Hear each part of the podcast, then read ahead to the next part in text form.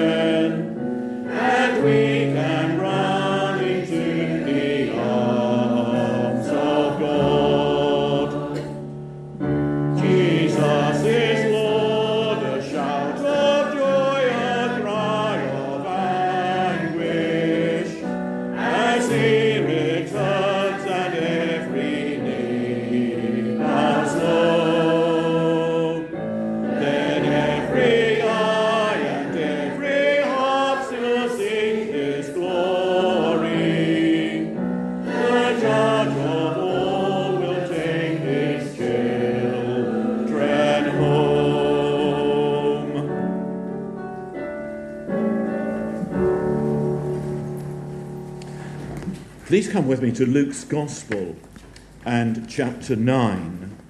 Luke chapter 9, and uh, we are going to read from verse 49.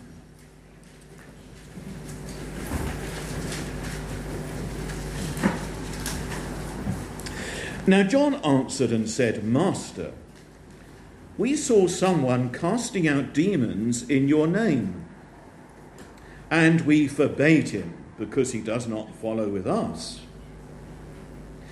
But Jesus said to him, Do not forbid him, for he who is not against us is on our side. Now it came to pass, when the time had come for him to be received up, that he steadfastly set his face to go to Jerusalem and sent messengers before his face. And as they went, they entered a village of the Samaritans to prepare for him. But they did not receive him, because his face was set for the journey to Jerusalem. And when his disciples, James and John, saw this, they said, Lord, do you want us to command fire to come down from heaven and consume them, just as Elijah did? But he turned and rebuked them and said, You do not know what manner of spirit you are of. For the Son of Man did not come to destroy men's lives, but to save them. And they went to another village. Now it happened, as they journeyed on the road, that someone said to him, Lord, I will follow you wherever you go. And Jesus said to him, Foxes have holes, and birds of the air have nests, but the Son of Man has nowhere to lay his head. Then he said to another, Follow me. But he said, Lord, let me first go and bury my father. Jesus said to him, Let the dead bury their own dead, but you go and preach the kingdom of God. And another also said, Lord, I will follow you, but let me first go and bid them farewell who are at my hands. But Jesus said to him, No one having put his hand to the plough and looking back is fit for the kingdom of God. May the Lord be pleased to add his blessing to his own inspired word. We're going to continue our worship as we sing together, and it's 342. 342. Spirit of God, descend upon my heart, wean it from earth, through all its pulses move. 342.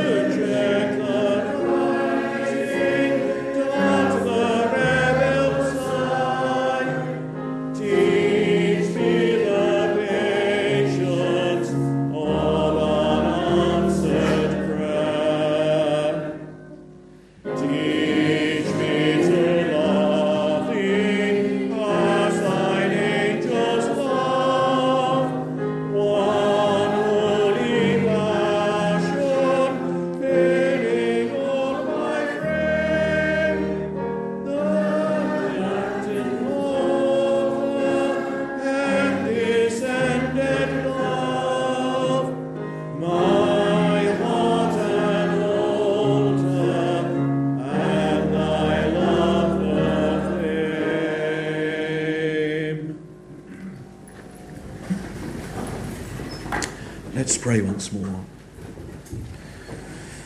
Father, we have been singing in our hymn a prayer asking you to teach us.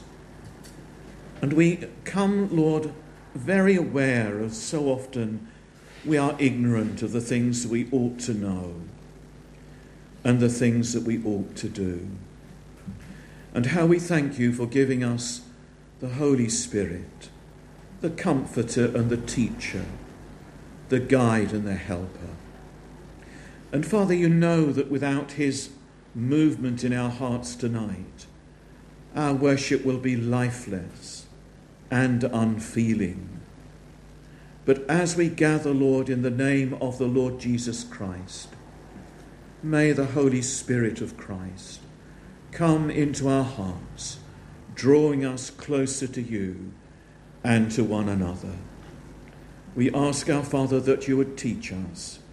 Teach us from your word. Teach us your ways. Teach us in all the things where we are deficient. Teach us things that we may have forgotten. Teach us, Lord, to be challenged, to serve you and love you better. We come with praise because of your great goodness to us.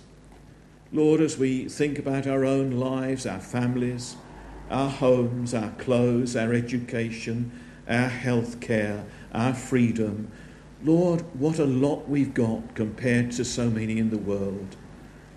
What a lot we've got compared to previous generations. Oh, Father, we thank you for the advancement of technology and medicine and uh, the understanding that we have and the knowledge that we have that generations before did not have. But, Father, amid all these blessings, it's so easy to forget that you are the giver of every good and every perfect gift. And it's so easy for us to forget that you're the giver and prize the gifts more than we prize you. And it's so easy, Lord, for us to misuse the gifts you give us. It's so easy for us to get slack in our discipleship and in our devotion to you. And you know our weaknesses, Lord. And we pray, Father, that you would more and more be close to us, helping us and enabling us to do all that we ought to do for your sake. We come and we confess our unworthiness, and we confess, Lord, we need you to continually forgive us for the lapses and for the besetting sins that are common to all of us. We pray for cleansing. We pray for assurance of salvation. We pray for enrichment in all the graces to glorify you. And we come and we pray for one and another. We pray for those who can't be here, some because of frailty and old age, some perhaps because of illness. Maybe are away for, voca- for recreation and holiday. Be with those who are away for refreshment and change. And for those of us who are here, Lord, grant that we may know that this time together tonight has been appointed by you to speak to us. Grant a blessing upon the church officers here. Thank you for their uh, care and their concern and their oversight and for all that they do for the sake of the Lord Jesus. Thank you for all of those who have particular roles in the life of the church, whether working with children or boys and girls or outreach ministries. Thank you for all of those who have such a, an important place. And we know that some do practical work which is unsung and often unnoticed. And there are some who just are faithful and loyal and prayerful, who may not have had practical gifts particularly, but are spiritually minded and are there to support and encourage and bear their testimony of faith. We ask your blessing upon all of the people here tonight, particularly for the young people as they uh, go back to school or back to college. Be with them, we pray. Grant them your presence. Help them to trust you. If they change schools or classes and have to face up to new situations. May they bring their concerns to you and know that you will give them all that they need to face the changes of life. Be with all the families we represent. Lord, we thank you for grace that brings families together in the kingdom. But some of us have got families and family members who do not know you at the present time. And again, we prayerfully lift them up to you that your mercy and grace will reach them. We pray for the work of outreach and mission and pray, Father, that those who do various works of distributing your word, of translating it, of evangelism, and of teaching pastors, and of distributing literature. Lord, there are many varied works of outreach that go on today, and we rejoice to pray for that and to support it practically. We pray, Father, then your, for your kingdom to grow and to come. And we pray for our country, Lord, as we face a situation where uh, a new Prime Minister will be unveiled tomorrow. We ask you to be with them. Grant that they may be people that a person that will stand up for righteousness, for freedom of speech, for godly living rather than immoral living. Lord, what a task faces the incoming Prime Minister with all that's going on in the world. Our Father, we just commend that person to you, that you would help them to give proper leadership to our country, that will lead people towards you rather than downgrade the laws of our land. We ask you, Father, to uh, hear our prayers for our, our, our, our ministers and for our members of parliament and for those in the local communities. That, Father, there will be some open ear to hear the voice of Christians and biblical wisdom. So, Father, we commend our country to you at this time and pray that you'd hear our prayer and be merciful to us. So, Lord, we just come before you. There may be other things on our hearts, silent, unspoken prayers. Lord, hear them all and abundantly answer, because we ask in Jesus' name. Amen. Amen. We're going to sing the famous hymn by Francis Ridley Havergal. It does require us as we sing that hymn to sing reflectively.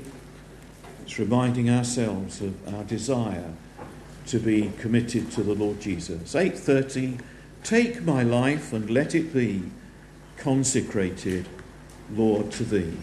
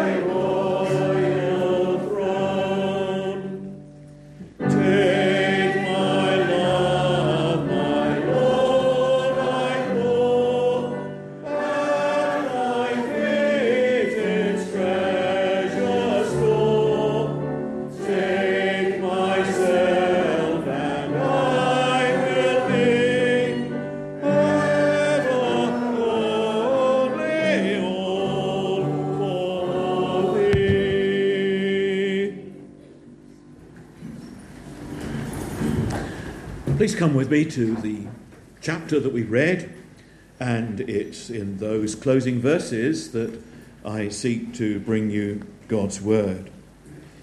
The message would be following the Lord Jesus wholeheartedly, or perhaps the cost of discipleship. Really, this message tonight is a sequel from the message that I brought you last time, which is earlier in Luke's Gospel. You remember that we spoke from chapter, uh, chapter 9 and verse 23 onwards um, of taking up the cross and following the Lord Jesus. And the Lord Jesus is returning to that subject as he engages in dialogue with his disciples. And uh, it's that passage where the Lord Jesus is speaking to two would be disciples, but also warning them of the cost of following the Lord Jesus Christ. Today we have uh, a war going on in Eastern, Eastern Europe, and I'm sure many of us marvel at the courage of the Ukrainians. And they are fighting to defend their families and the freedom of their country. They feel that they have a cause that is worth fighting for and suffering for and there's a great cost for many of them in doing so. In 1941, Winston Churchill took to the airwaves of the BBC to deliver a radio address to the nation. And we then were also in the middle of a fight for our lives. And he said to the people of our country, We shall not fail or falter. We shall not weaken or tire. Give us the tools, and we will finish the job. And there, our Prime Minister was giving a rallying call to the people of our country to persevere in the good fight against Nazism. Our people sense the importance of that fight just as the Ukrainians do today. They understood that if they lost, they lost a great deal. But there is also another fight that believers are called to wage. There is a cost in following the Lord Jesus and being his disciple.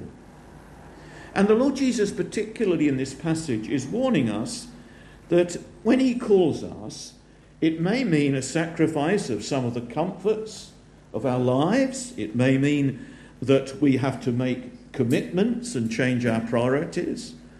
It may be that some of the concerns that we have in life have to be changed as we pursue discipleship. The Lord Jesus, in the context, is determined to go to Jerusalem. The Lord Jesus knows when he goes to Jerusalem, the people will turn against him. And it's his commitment to do something difficult that is the background to this challenge to his disciples to be prepared to do things that they may find hard.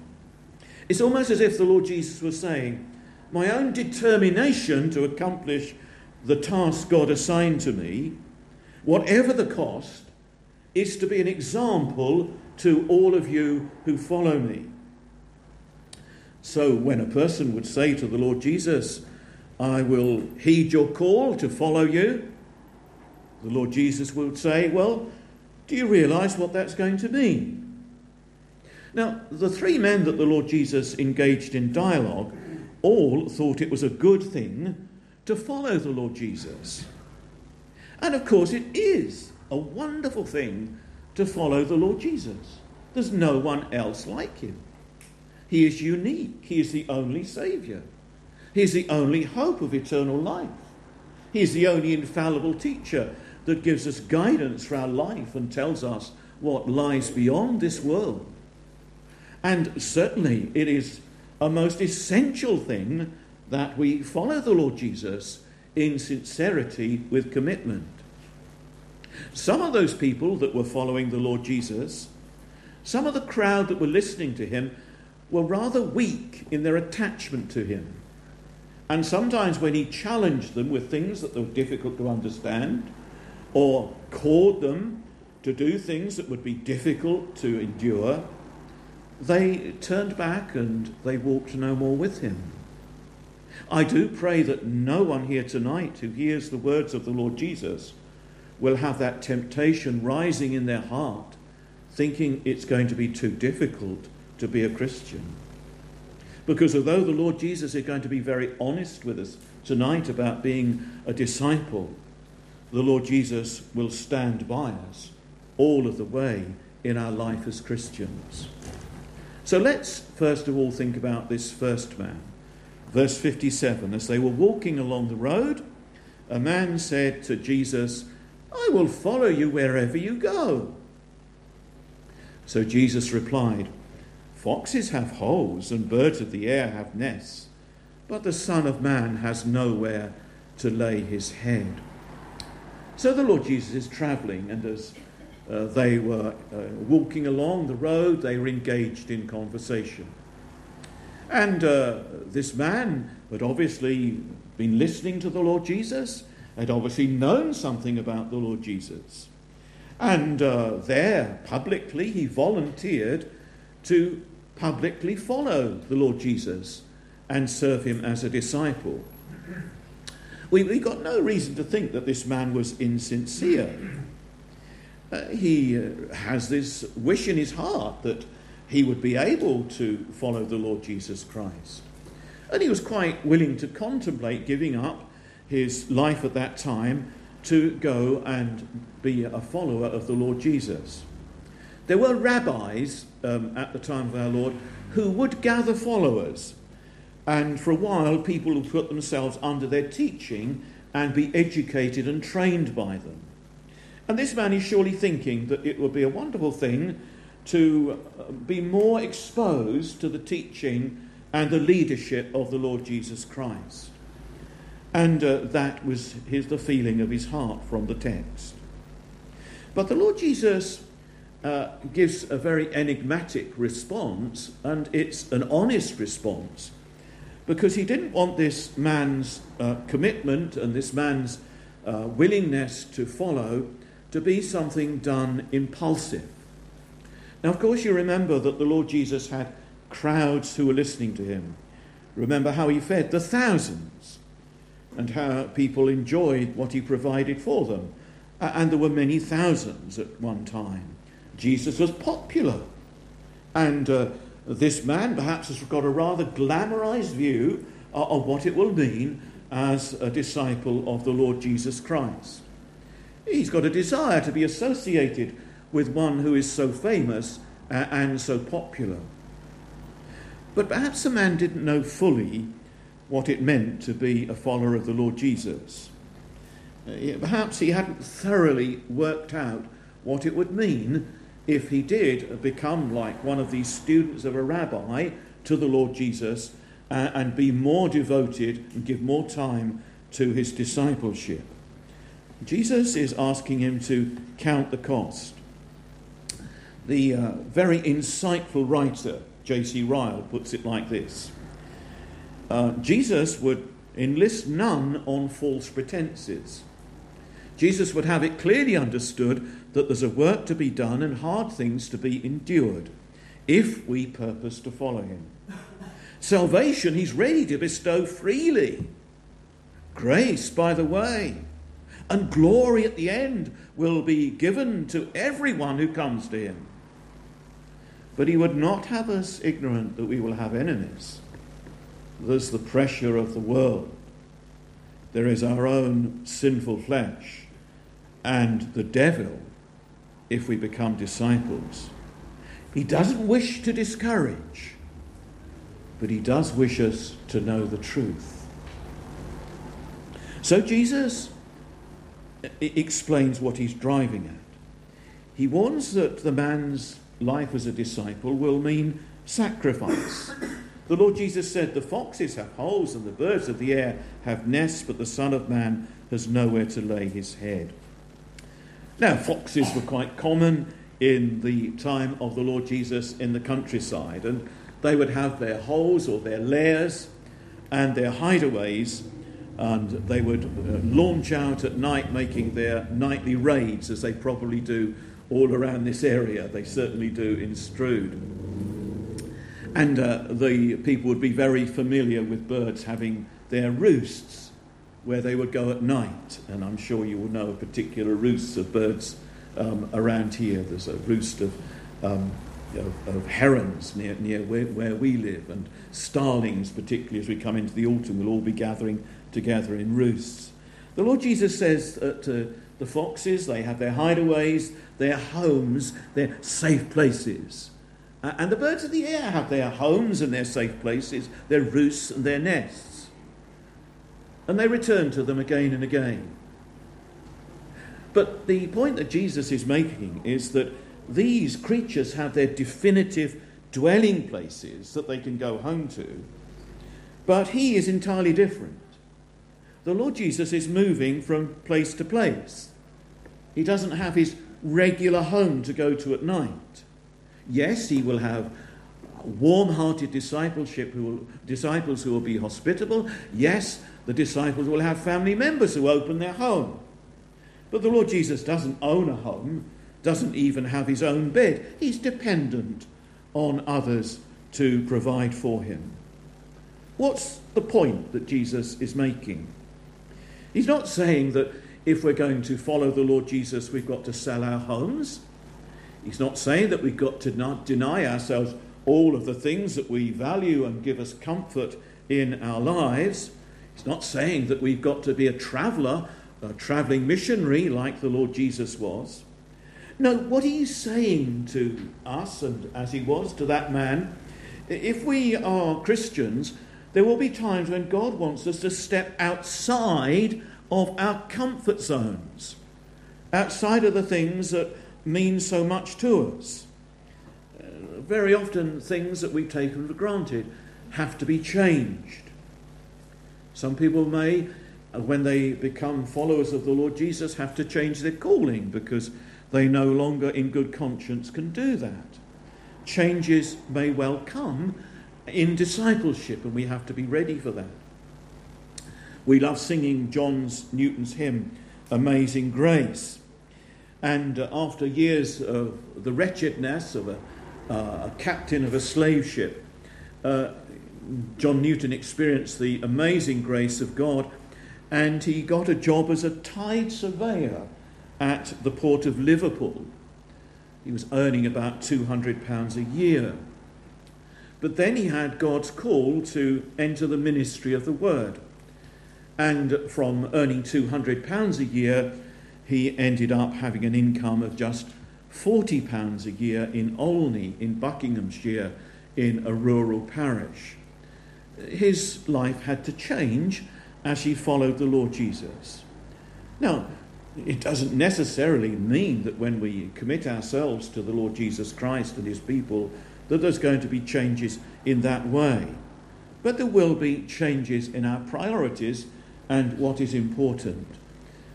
The area of our financial giving will be impacted. We will want to show our gratitude to God by setting aside a portion of our income out of love to Him and His people and His kingdom on earth there will be an impact on the way we use our time. We will want to set aside time as we do on the Lord's Day, and it may be that during the course of the week there are things that we can do in the life of the church. There may be things that we can do in the community as Christian witnesses. Uh, it's very strange, isn't it, that though we seem to have a shorter working week and uh, people often have set holidays, people are still very busy and haven't got time to do things. Um, there will be an impact on our time. And uh, we must remember that. The Lord Jesus is calling us to remember the sacrifices he made to save us and calling us to do the same when he lays it on our hearts. You know, when we're young, we have more energy, but we also have uh, more pressures. And when we're older, we may have more time but less energy. And uh, these changes come, and we have to adjust to what God wants to do with that part of our lives. So the first man is reminded, reminded that the Lord Jesus made great sacrifices to come into our world to redeem us. And he sets us the example. And he particularly warns this man about an emotional attachment. Think about it, says Jesus. It's a wonderful thing to be my disciple. There's nothing more rewarding, nothing more fulfilling. But be prepared to count the cost.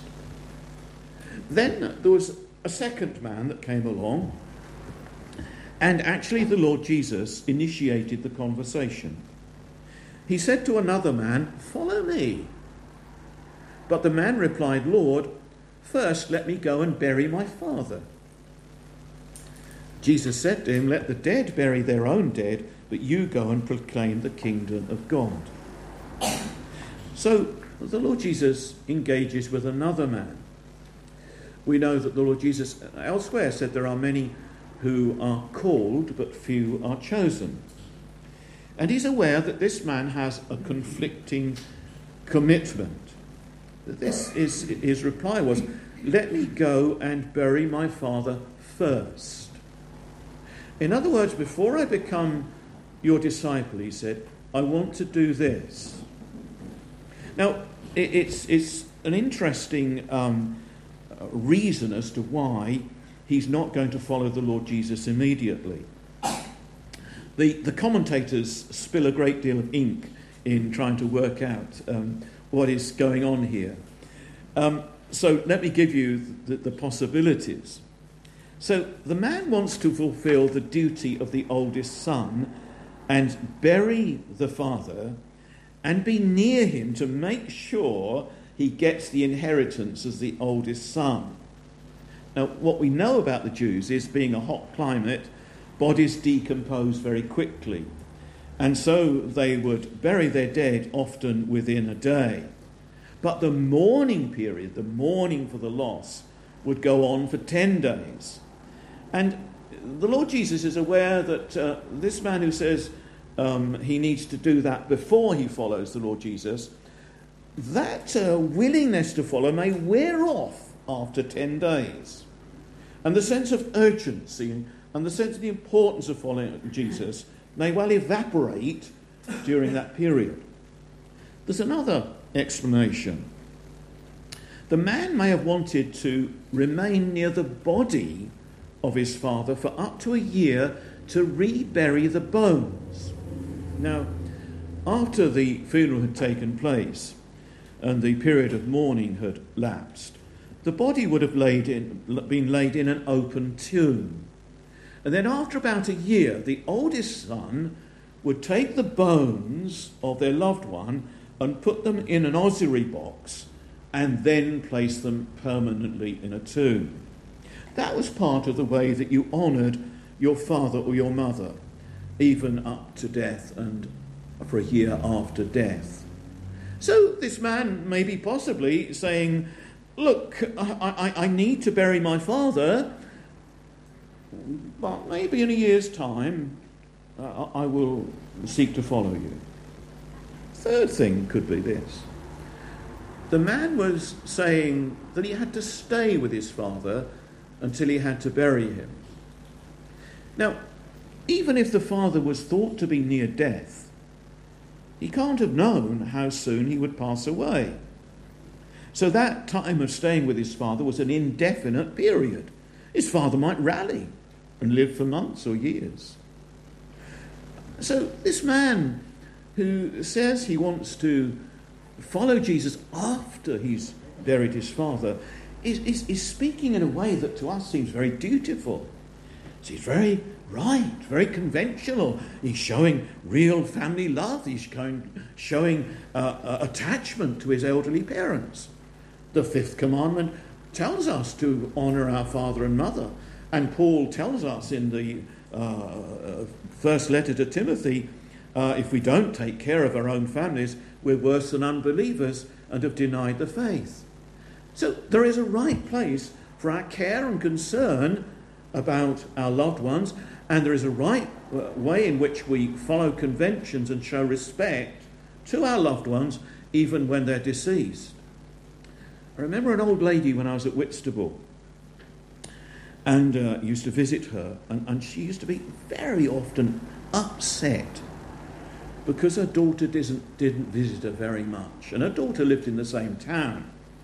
But she knew that her daughter was often busy doing things at the Catholic Church. And it so upset her that she'd got time for the Catholic Church, but no time for her mother.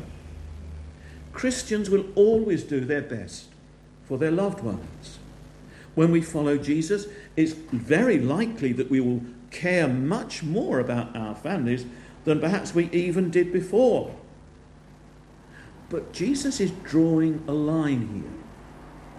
Jesus is saying there are times when we follow him that we have to put him first. There are times when we may not have to listen to what our families say to us. They may hinder us in our discipleship. They may call us to make compromises if they are not believers. It is possible for family members and family life to hinder Christians in discipleship.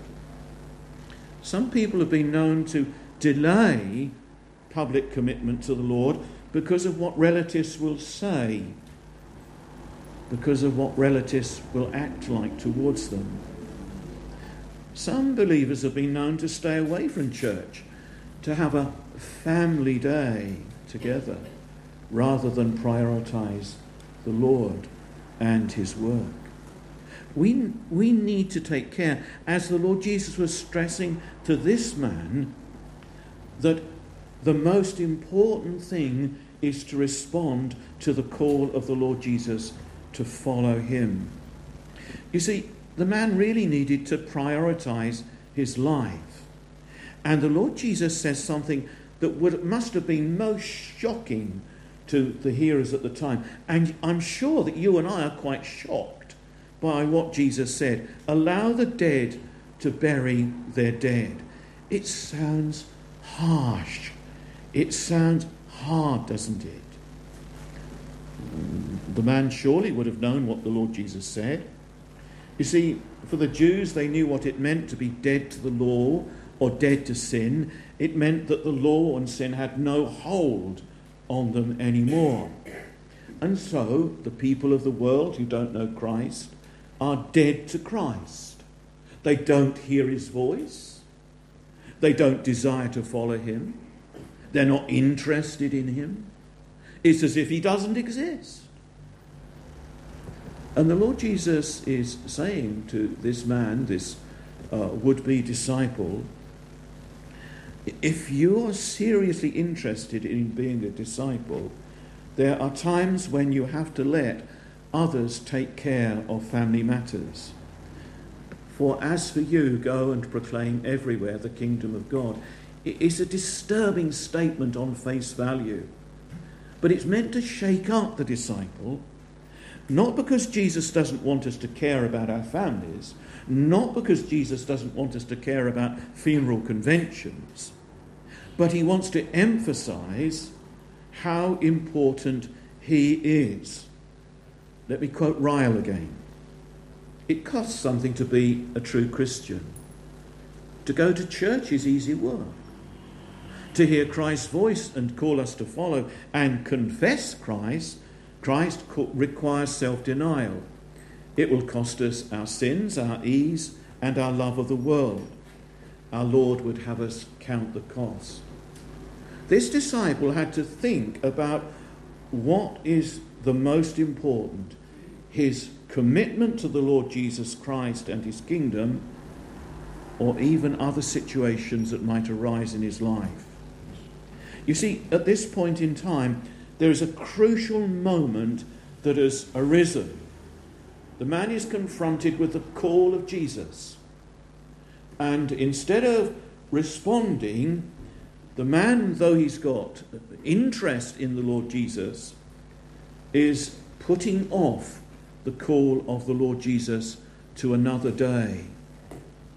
There is a very real danger in all of us when the Lord Jesus is speaking to our hearts, that we put it off and we find a reason. This man appears very dutiful as a son and a family man, but he, he did, Jesus detects he's postponing his commitment to a later date. Now, if heaven and hell are true, and if death comes at an unknown day to any one of us, isn't it urgent that we make our peace with God and we are committed to the Lord Jesus before it's too late? To commit our lives to the Lord and be baptized and give our testimony to others and be involved in the life of God's people is a big step.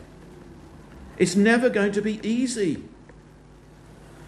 It's never going to be slick as we start the Christian life. There will be misgivings, maybe, there will be temptations, there will be opposite pressures. But we have to make that decision and make that stand because God will help us.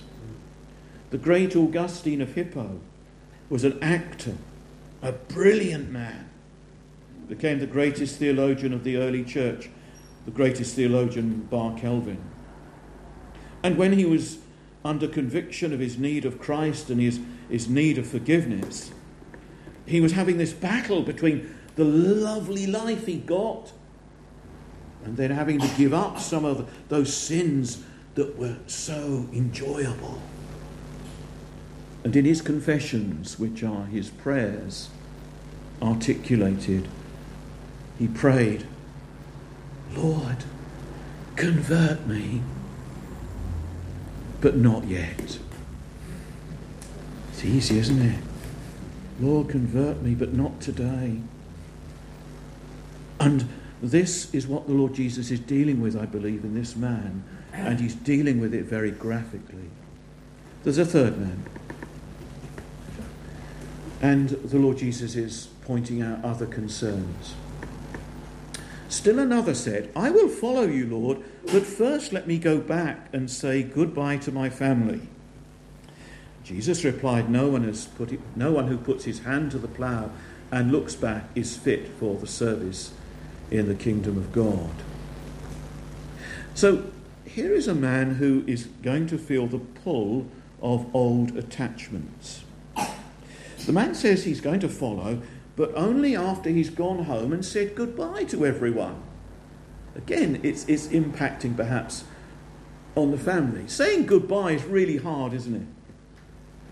Uh, we've had to say goodbye to our daughter. She's off to the Middle East recently. She's expecting a baby, and who wants to go to Abu Dhabi to see a little baby and the hot climate and everything? And there's, there's a tug of the heart, and it's an emotional farewell. We're not going to see her again until she's a young mum with a baby. Goodbyes are really hard. And sometimes there are goodbyes to uh, a favourite place where we uh, have lived. Sometimes it's a goodbye to an occupation that has been very fulfilling in our lives. Sometimes there's a goodbye to a school where we've been very happy with friends. Sometimes goodbyes are really painful. And in the course of life, we have to say many goodbyes in different situations. But what Jesus is doing with this man he's saying that these attachments may make us hesitate and even make us stand back from discipleship. The Lord Jesus is all for family ties, but we must always remember that the people who belong to the Lord Jesus are our family, our spiritual family. We're told that a time in Jesus' ministry in Matthew 12 was while he was talking to the crowd, his mother and brothers stood outside wanting to speak to him. Someone told him, Your mother and brothers are standing outside wanting to speak to you. He replied to them, Who is my mother? And who are my brothers? Pointing to his disciples, he said, Here are my mother and my brothers.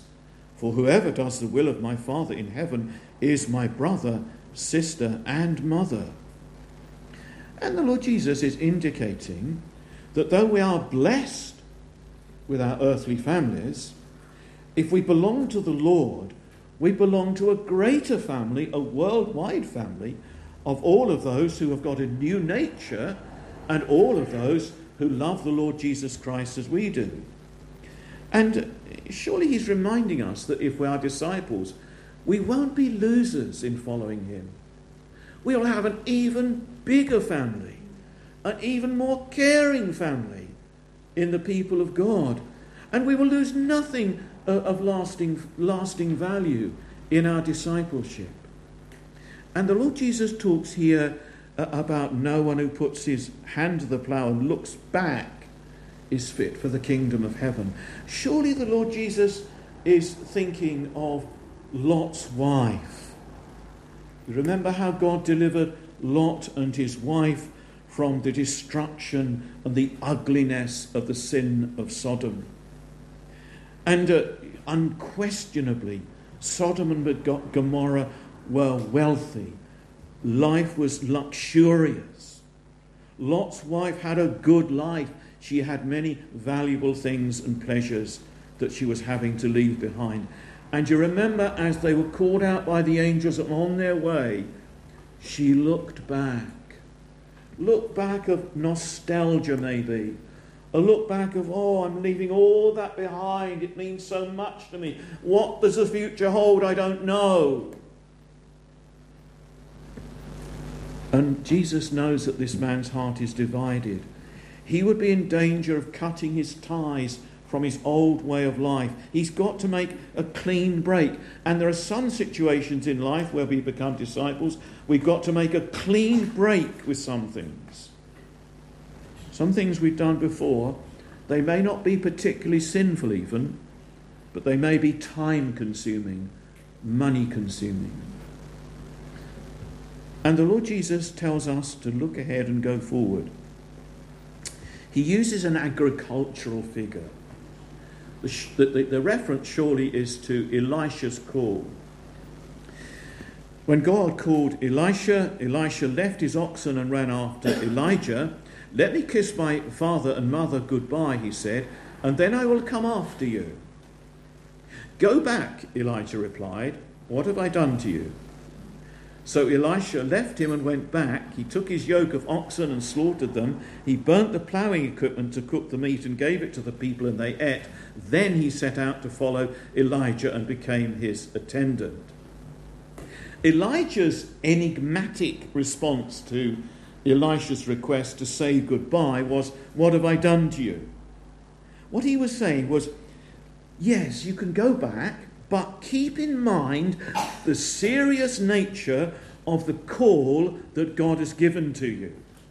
Yes, say goodbye to your family, but do remember God is calling you to something greater than being a ploughman and a farmer. And uh, with the man that Jesus is talking to, he's aware that this man is in danger, that going back and saying goodbye his heart is going to be wrenched and he's going to think twice about following the Lord Jesus Christ. And the Lord Jesus is giving us these words of no man who looks back is fit for the kingdom of God. I don't know whether you've uh, uh, got a big lawn and, and a lawn mower. I don't know whether you ever take notice of a football pitch with its very straight grid lines going across it.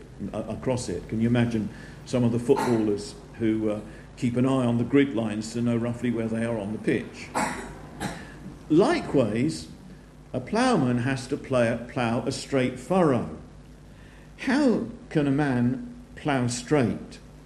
Well, he looks ahead and he sees the furrow that lays ahead, and he keeps the oxen or the plough in line with the furrow laying ahead. Otherwise, if he keeps looking around and gazing around or having a look who's there or having a conversation with somebody in the field, he's going to leave a wiggly furrow. He's going to be the laughing stock of the community. Just as if you mow somebody's lawn and don't focus on what you're doing, you, are going to, it's not going to be a very uh, creditable mowing of, of somebody's lawn, is it? You have to keep a straight line. So to put one's hand to the plough is a proverbial expression to say, stay focused on what God has called you to do. Stay, stay committed to what God has given you to do. Keep your mind on that as a priority. It's very easy for us, isn't it, to have a very split mind, split priorities, and lose our focus. The Apostle Paul in Galatians 1 said, But when God, who set me apart from birth and called me by his grace, and was pleased to reveal his Son in me so that I might preach him among the Gentiles, I did not consult any man. I suggest to, the suggest to you that the Lord Jesus is uh, saying to this man, Don't go home and discuss discipleship with your family or your farm workers. Just accept the call that I have given to your mind and to your heart and to your conscience. Because there is a great danger in discussing things that some may discourage. Some may have said to this man, Well, are you really fit to be a disciple? Look at what you've done in the past. Look how you behaved. Uh, look at your wasted life. So, this third man, the Lord Jesus is dealing with, is a man the Lord Jesus wants to keep his focus on the calling that God has given to him. Now, some of this, of course, will apply to full time Christian service, Christian ministry, uh, and other full time service.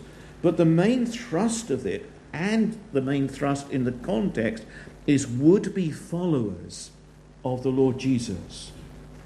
And he's calling all of us to remember that the calling is the most wonderful thing that anyone could have to follow the Lord Jesus and to belong to him. There is nothing more fulfilling, nothing more that is right, nothing more that is rewarded than being a committed disciple. How thankful we are here to sit tonight in peace and freedom without a Nazi government. How wonderful it will be if the majority of the Ukraine maintains its freedom. But they will have got there through strength. They will have got there through commitment. They would have got there through devotion to the task that God has given. And we, as disciples of the Lord Jesus, have a kingdom worth living for, a Saviour worth dying for. We have a wonderful call. We sang that hymn earlier Take my life and let it be consecrated, Lord, to thee.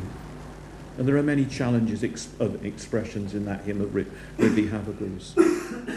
But the important thing is at the forks in the road of life, who's getting the priority?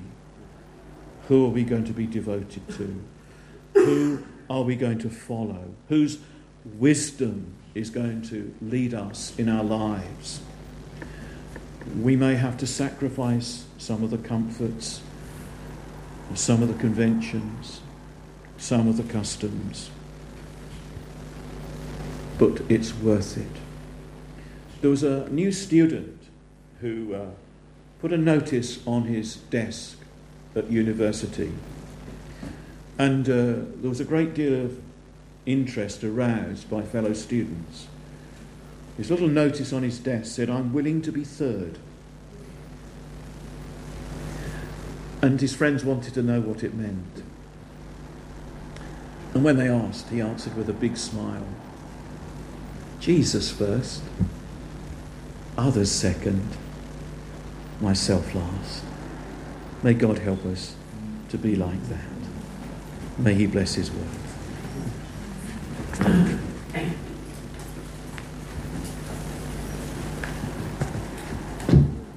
Now we're going sing 771, and as you realise, timing is somewhat tricky, and uh, we will do our best. 771.